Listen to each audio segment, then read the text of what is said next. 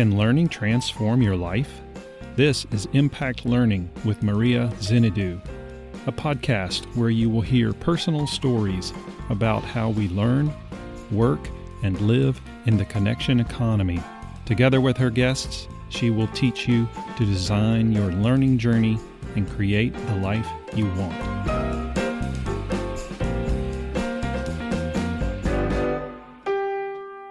Hey, it's Maria, and you are listening to Impact Learning. Happy Thanksgiving for those of you who are celebrating it. A friend in my mastermind group said last week something that resonated with me, and I want to share it with you. Not only because it's Thanksgiving holiday in the US, but because it's about a skill that if we learn to practice deliberately, it can change our lives and bring us happiness and success. Here it goes.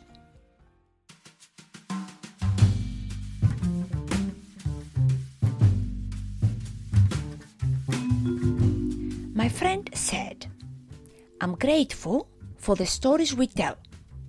We paused and let his words sink. I'm grateful for the stories we tell. What does this mean to you? Here is what it means to me. I'm grateful for the stories I tell about the people in my life and my journey so far. I'm also grateful for the stories I tell about my life today and the future I want to create. So I'm grateful for my life and the people I'm sharing it with, but the point I want to draw your attention to is related to the stories I tell. I believe there is more than one story for every experience we have and the people we share it with. Let me explain what I'm talking about. Here is one story. My father died 40 years ago and many people felt sorry for my family. Several of them, friends or family members, doubted that we would make it. The first few weeks were very challenging. Our neighbors brought us food until my mom got a job at a factory. When I think of these days in my life, I still remember the fears I had. It was the worst thing that happened to me, and it changed my life forever. Not only did I miss my dad, but my mom also had to work and she was not able to spend much time with my sisters and me.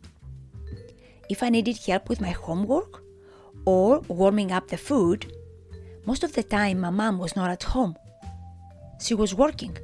That stinks, right? Well, not so fast. Here is the other story. My dad's death was the worst thing that happened to me. At the same time, I had the most amazing experience. I was raised by a self reliant, hard working mother. I experienced the best and worst things related to my parents at the same time. My dad was taken away from me when I was only eight, and my mom was the best parent I could ever wish for. In fact, everything my mom did to raise my two sisters and me was a miracle. And because my mom was not at home when I needed her help, I became self reliant at a very early age. If I had been raised in a different environment with more resources and my parents around, I would not have developed grit at an early age. I built resilience and perseverance out of necessity. And by watching my mom go through her daily life, working hard, and keeping her promises. I had a difficult childhood, and my single mom worked many hours every day to make ends meet. That is a fact. But this is not the story I choose to tell. Instead, I tell you that I had a childhood that empowered me and trained me to build the best skills for life. And I could not be more grateful for the experience I had, my mom, and the people I share my life with. Many people would have to attend expensive executive leadership programs to develop this level of grit that I've got. And I learned it by practicing it in real life when I was eight. That is the story I tell myself. Period. We cannot change the facts but we can change the story we choose to tell ourselves.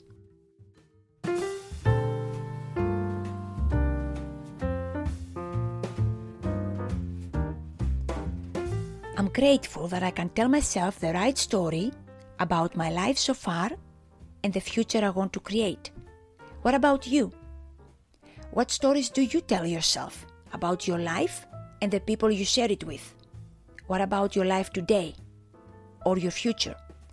I hope that many of you are already telling yourselves the right story. For those of you who don't, here is a simple question How can you learn to tell the right story? You do not need exceptional talent for this. All you need is to build this skill through deliberate practice. How does this practice look like? Some of us can do this on their own. We can reflect on our experiences and reframe the story. I do this through reflective journaling. I've been doing this for 40 years, since my father died. But like everyone else, I also have my blind spots. And during challenging times in my life, I don't always tell myself the right story.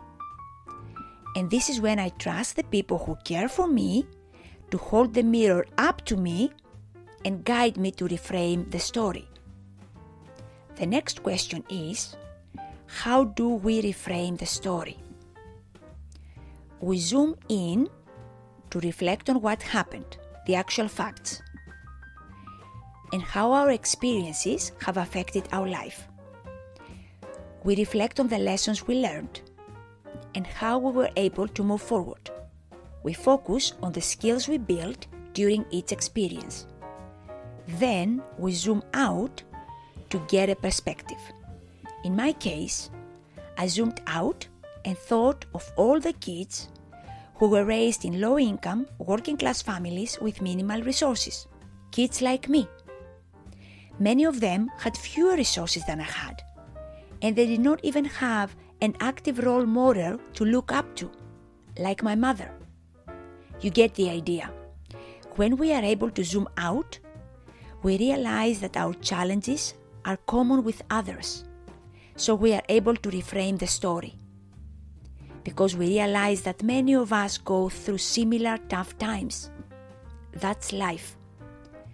Now, if we cannot guide ourselves to zoom in and zoom out on our own, then we need to seek help from people we trust. These are people who care for us, but also they are able to help us reframe the story. They need to have the right skills. People who are willing to hold the mirror up to us. They may be friends or family members, or they may be professionals.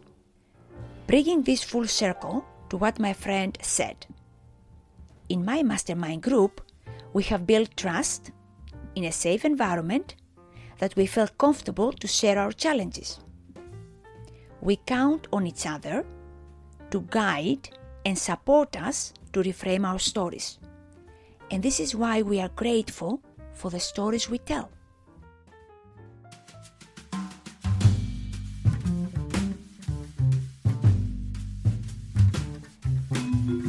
If what I shared resonated with you, then the next question is how can you start building a practice to help you tell the right story?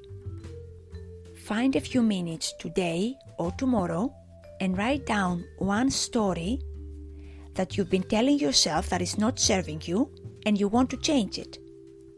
One story that you want to reframe. Then ask yourself can you start unpacking this story on your own, the way I did with my story? Or do you need to share it with a friend who can help you? In this case, reach out to one person whom you trust and you can share your story. You may be surprised that your friend may also have a story that she wants to share with you and she needs your help to reframe it. Start with one story and one person you trust. Like everything else, it gets easier with time and practice. Be patient. One last call to action. Before the day is over, send a note, or better off, Call the people in your life who are part of your story, the good story. And don't forget those who are helping you reframe your stories. They are equally vital for your current and future happiness.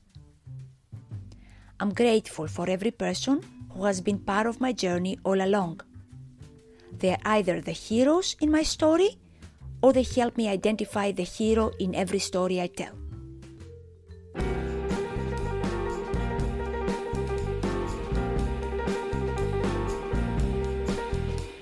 Thanks for listening.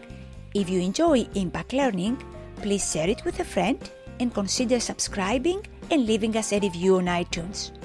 And remember, we can talk about learning, we can design it, or we can do both. This is Impact Learning. I'm your host, Maria Zenidou. Till next time.